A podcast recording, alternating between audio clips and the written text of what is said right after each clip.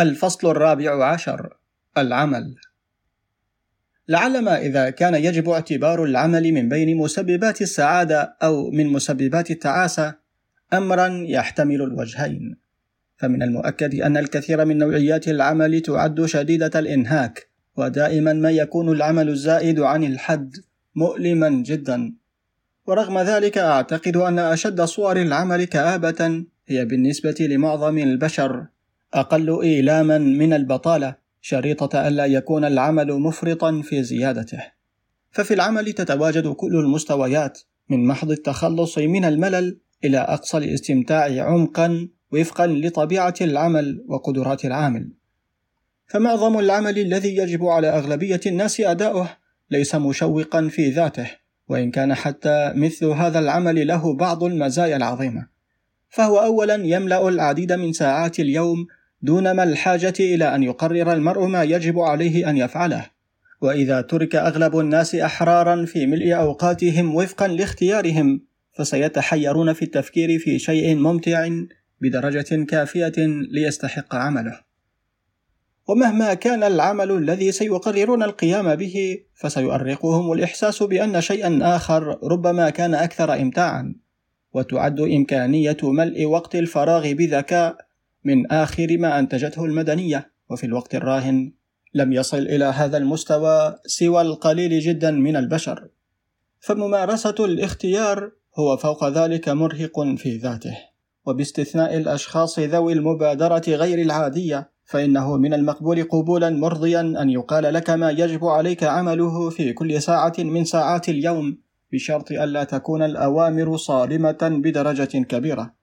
فمعظم الأغنياء العاطلين يعانون مللا فظيعا لتحررهم من ضرورة الكدح وقد يجدون في بعض الأوقات تفريجا لذلك بالقيام باصطياد الحيوانات الضخمة في إفريقيا أو بالطيران حول العالم.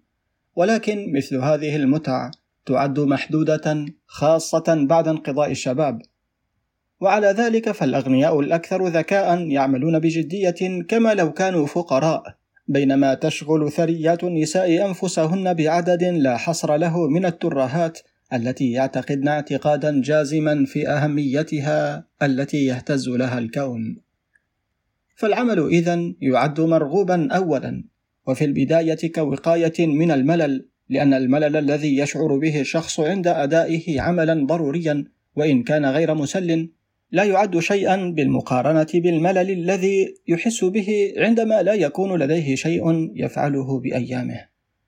ويرتبط بهذه الميزة من مزايا العمل ميزة أخرى وهي أنها تجعل أيام العطلة أكثر بهجة عندما تأتي، ومن المرجح أن يجد الشخص لذة أكبر كثيرا في وقت الراحة عما يمكن للرجل العاطل أن يجده شريطة ألا يكون عليه أن يعمل بشدة تؤدي إلى تلف صحته. والميزة الثانية لمعظم نوعيات العمل مدفوع الأجر وبعض طرز العمل غير مدفوع الأجر هو أنه يوفر فرصا للنجاح ومجالا للطموح. وفي معظم الأعمال يقاس النجاح بالدخل وطالما ظل مجتمعنا الرأسمالي باقيا فسيظل ذلك حتميا. وفيما يختص بأفضل الأعمال فقط لا يعد هذا المعيار هو الطبيعي الذي يجب تطبيقه. ورغبة الناس في أن يزيدوا من دخلهم تماثل الرغبة في النجاح فيما يتعلق بما يوفره الدخل الأعلى من وسائل إضافية للراحة، فمهما كان العمل كئيبا فسيكون محتملا إذا كان الوسيلة لبناء سمعة سواء في العالم على اتساعه أو في محيط الفرد الخاص. واستمرارية الهدف يعد من أهم المكونات الضرورية للسعادة على المدى الطويل، وبالنسبة لمعظم الناس يتأتى ذلك أساسا من العمل. وفي هذا الخصوص تكون النساء اللاتي تشغل الأعمال المنزلية حياتهن أقل حظا من الرجال أو من النساء اللاتي يعملن خارج المنزل. وربة البيت لا تتلقى أجرا وليست لديها وسيلة لتحسين نفسها ويعتبرها زوجها أمرا مسلما به فهو لا يرى فعليا أية أهمية لما تفعله.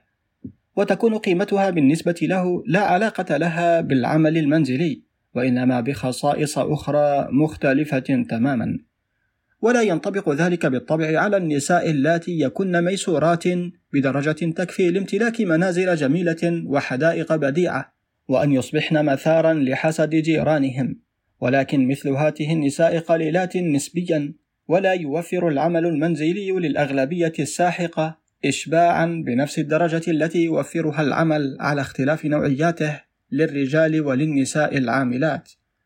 معظم نوعيات العمل توفر ميزة قتل الوقت وتوفر منفذا مهما كان متواضعا للطموح وتكون كافية لجعل حتى الشخص الذي يعتبر عمله كئيبا أسعد في المتوسط من الشخص الذي بلا عمل على الإطلاق. ولكن عندما يكون العمل مشوقا يكون بمقدوره أن يمنح الإشباع بدرجة أعلى جدا من مجرد تفريج الملل. ويمكن ترتيب نوعيات الأعمال التي بها بعض التشويق ترتيبا هرميا، وسوف أبدأ بالطرز المشوقة بدرجة متوسطة منتهيا بالطرز التي تستحق أن تمتص كل طاقة الشخص العظيم. هناك عنصران رئيسيان يجعلان العمل مشوقا. الأول ممارسة المهارة، والثاني التشييد. فكل شخص اكتسب مهارة غير عادية يستمتع بممارستها إلى أن تصبح جزءا من طبعه أو إلى أن يصبح غير قادر على تحسين أدائه أكثر من ذلك. وهذا الدافع من دوافع الأداء يبدأ مبكرا في الطفولة، فالصبي الذي يستطيع الوقوف على رأسه يتكاسل عن الوقوف على قدميه، والكثير من طرز العمل يمنح نفس السعادة التي تستمد من المباريات المهارية. فعمل المحامي أو السياسي يجب أن يحتوي بصورة أنيقة جدا على الكثير من السرور المستمد من لعبة البريدج. فهنا بالطبع لا تتوافر ممارسة المهارة فحسب ولكن التغلب على خصم ماهر أيضا. وحتى إذا غاب هذا العنصر التنافسي فإن ممارسة المهارات الصعبة يكون أمرا ممتعا. فالرجل الذي يمكنه القيام بحركات بهلوانية في طائرة يجد أن سروره يكون عظيما لدرجة أنه يكون على استعداد للمجازفة بحياته من أجله. وأنا أتصور أن الجراح القدير يستمد الإشباع من الدقة الرائعة للعمليات التي يجريها رغم الظروف المؤلمة التي يتم فيها عمله. ونفس الطراز من السرور وإن كان أقل حدة يمكن أن يستمد من طرز عديدة أكثر تواضعا من العمل. فقد سمعت حتى عن سباكين يستمتعون بعملهم. رغم أني لم يسعدني الحظ أبدا بمقابلة واحد منهم. وكل نوعيات العمل الماهر يمكن أن تكون ممتعة شريطة أن تكون المهارة المطلوبة إما متنوعة أو من الممكن تحسينها إلى مدى غير محدود. فإذا غابت هذه الشروط فلن تصبح هذه الأعمال مشوقة عندما يصل الشخص إلى أقصى درجة مهارية ممكنة. فالشخص الذي يجري في مسابقات الثلاثة أميال لن يصبح قادرا على الاستمتاع بهذا العمل عندما يتجاوز السن الذي يمكنه فيها تحطيم رقمه السابق. ولحسن الحظ هناك كم كبير من العمل الذي تنجم فيه ظروف جديدة تحتاج إلى مهارات جديدة. ويستطيع المرء الاستمرار في التحسن على أي نحو إلى أن يصل إلى منتصف العمر. وفي بعض طرز العمل المهاري كالسياسة على سبيل المثال يبدو أن الرجال يكونون في أفضل أحوالهم وهم بين الستين والسبعين عاما من العمر والسبب هو أنه في هذه الأشغال تكون الخبرة العريضة بالآخرين من الرجال أمرا ضروريا. لهذا السبب فالسياسيون الناجحون يكونون أسعد عند عمر السبعين عن أي رجل آخر من نفس العمر ومنافسوهم الوحيدون في هذا الخصوص هم الرجال الذين يرأسون المؤسسات الضخمة. وهناك رغم ذلك عنصر آخر يتوافر في أفضل نوعيات العمل ويكون حتى أكثر أهمية للسعادة من ممارسة المهارة وهذا هو عنصر التشييد.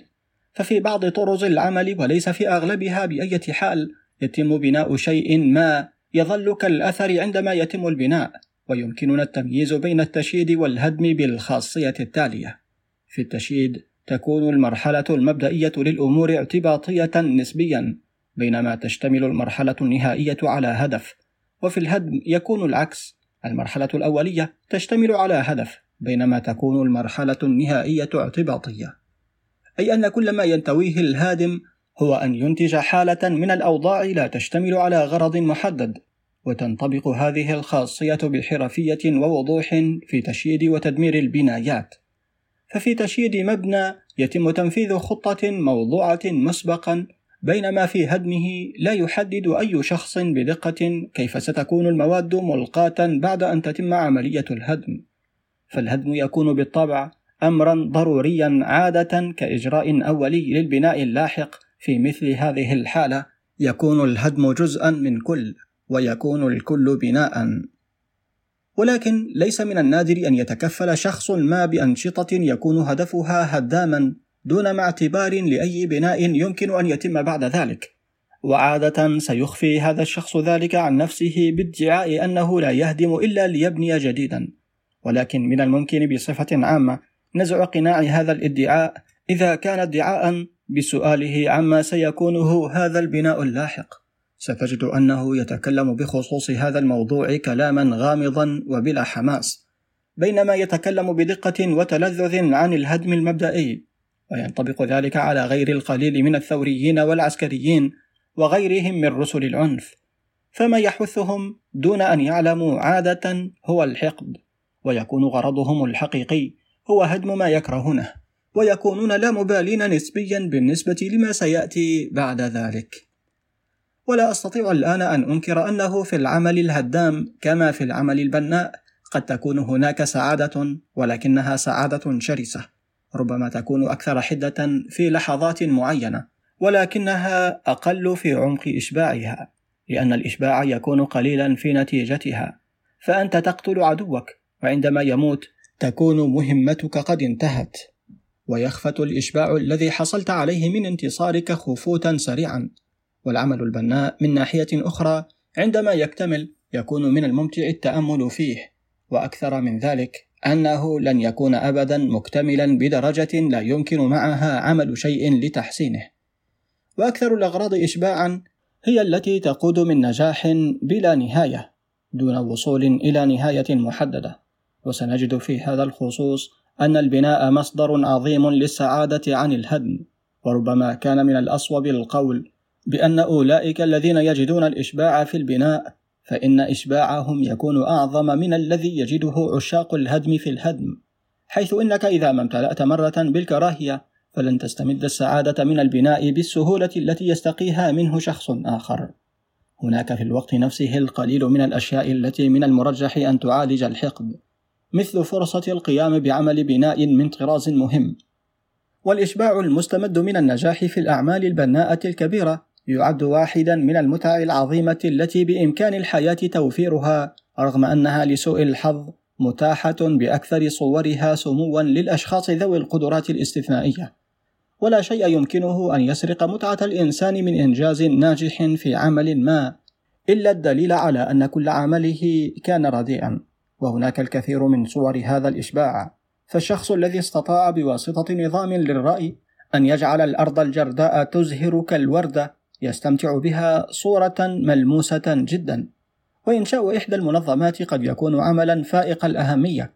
وكذلك يكون عمل القليل من رجال الدولة الذين وهبوا حياتهم لإنتاج النظام من الفوضى. والذي كان لينين هو النموذج الصارخ لهم في أيامنا. وأكثر الأمثلة وضوحا هم الفنانون ورجال العلم. فشكسبير يقول عن شعره طالما كان الرجال يستطيعون التنفس والعيون بمقدورها الرؤية فسيظل هذا حيا. ومما لا شك فيه أن هذه الفكرة قد واسته في سوء حظه وقد ظل معتقدا في قصائده أن التفكير في صديقه قد صالحه مع الحياة. ولكنني لا أستطيع ألا أشك في أن القصائد التي كتبها لصديقه كانت أكبر أثرا في هذا الخصوص عن الصديق في حد ذاته. وعظماء الفنانين والأفذاذ من رجال العلم يقومون بعمل يعد في ذاته مبهجا ويوفر لهم أثناء القيام به احترام أولئك الذين يكون لاحترامهم قيمة مما يعطيهم أكثر طرز السلطة أصالة وهي السلطة على أفكار ومشاعر الناس. وتتوافر لديهم أيضا أشد المبررات قوة في أن يعتقدوا في أنفسهم اعتقادا طيبا. وهذه التشكيلة من الظروف المواتية يجب أن تكون كافية لجعل أي إنسان سعيدا. ولكن رغم ذلك فالحال ليس على هذا النحو.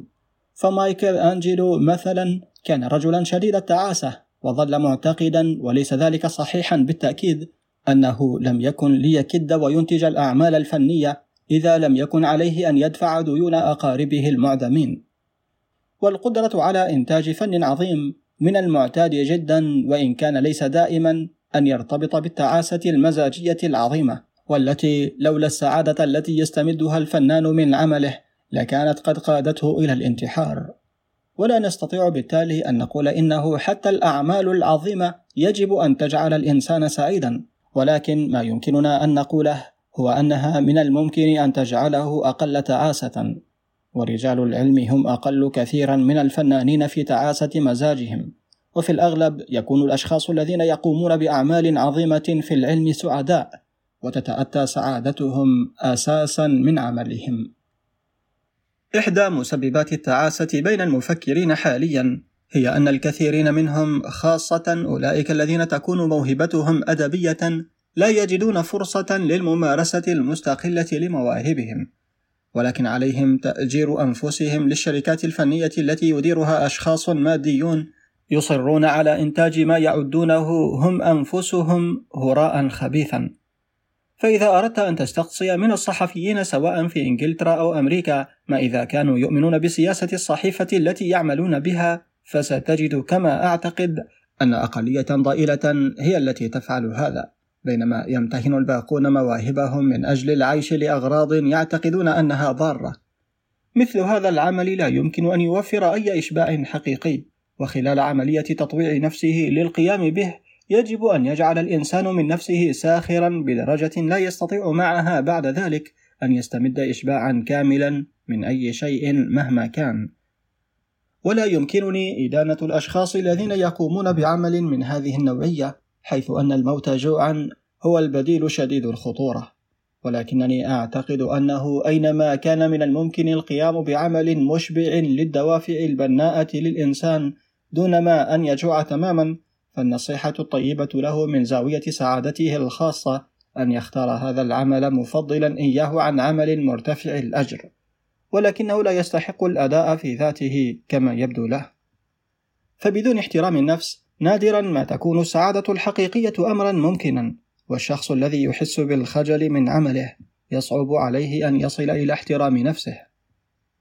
وإشباع العمل البناء رغم أنه قد يكون ميزة لأقلية كما هو عليه الحال من الممكن رغم ذلك أن يكون ميزة لأقلية كبيرة. فأي شخص يكون أستاذا في عمله يمكنه أن يشعر بهذا الإشباع. وكذلك أي شخص يبدو له عمله مفيدا ويتطلب مهارة كبيرة. وإنتاج أطفال ممتازين يعد عملا بناء وصعبا وبمقدوره توفير إشباع عميق. وأية امرأة تصل إلى ذلك يمكنها أن تشعر أن العالم يحتوي نتيجة عملها على شيء له قيمة لم يكن ليحتويه دون عملها. ويختلف البشر بشدة في الميل إلى النظر إلى حياتهم في كليتها، فلبعض الأشخاص يكون فعل ذلك أمرا طبيعيا، ويكون ضروريا للسعادة أن يفعلوا ذلك بقدر من الرضا. وبالنسبة لآخرين تكون الحياة سلسلة من الأحداث المنفصلة بلا حركة موجهة وبلا ارتباط. وأعتقد أن الطراز الأول أكثر ترجيحا في الوصول إلى السعادة عن الطراز الأخير حيث أنهم سوف يبنون تدريجيا تلك الظروف التي منها يستمدون الرضا واحترام النفس بينما سوف تعصف رياح الظروف بالآخرين هنا وهناك دون أن يصلوا إلى مرفأ. وعادة النظر إلى الحياة ككل هي جزء ضروري من كل من الحكمة والأخلاق الحقيقية. وأحد الأمور التي يجب تشجيعها في عملية التعليم. والهدف الثابت ليس كافيا لجعل الحياة سعيدة ولكنه شرط لا غنى عنه للحياة السعيدة. والهدف الثابت يكون موجودا أساسا في العمل.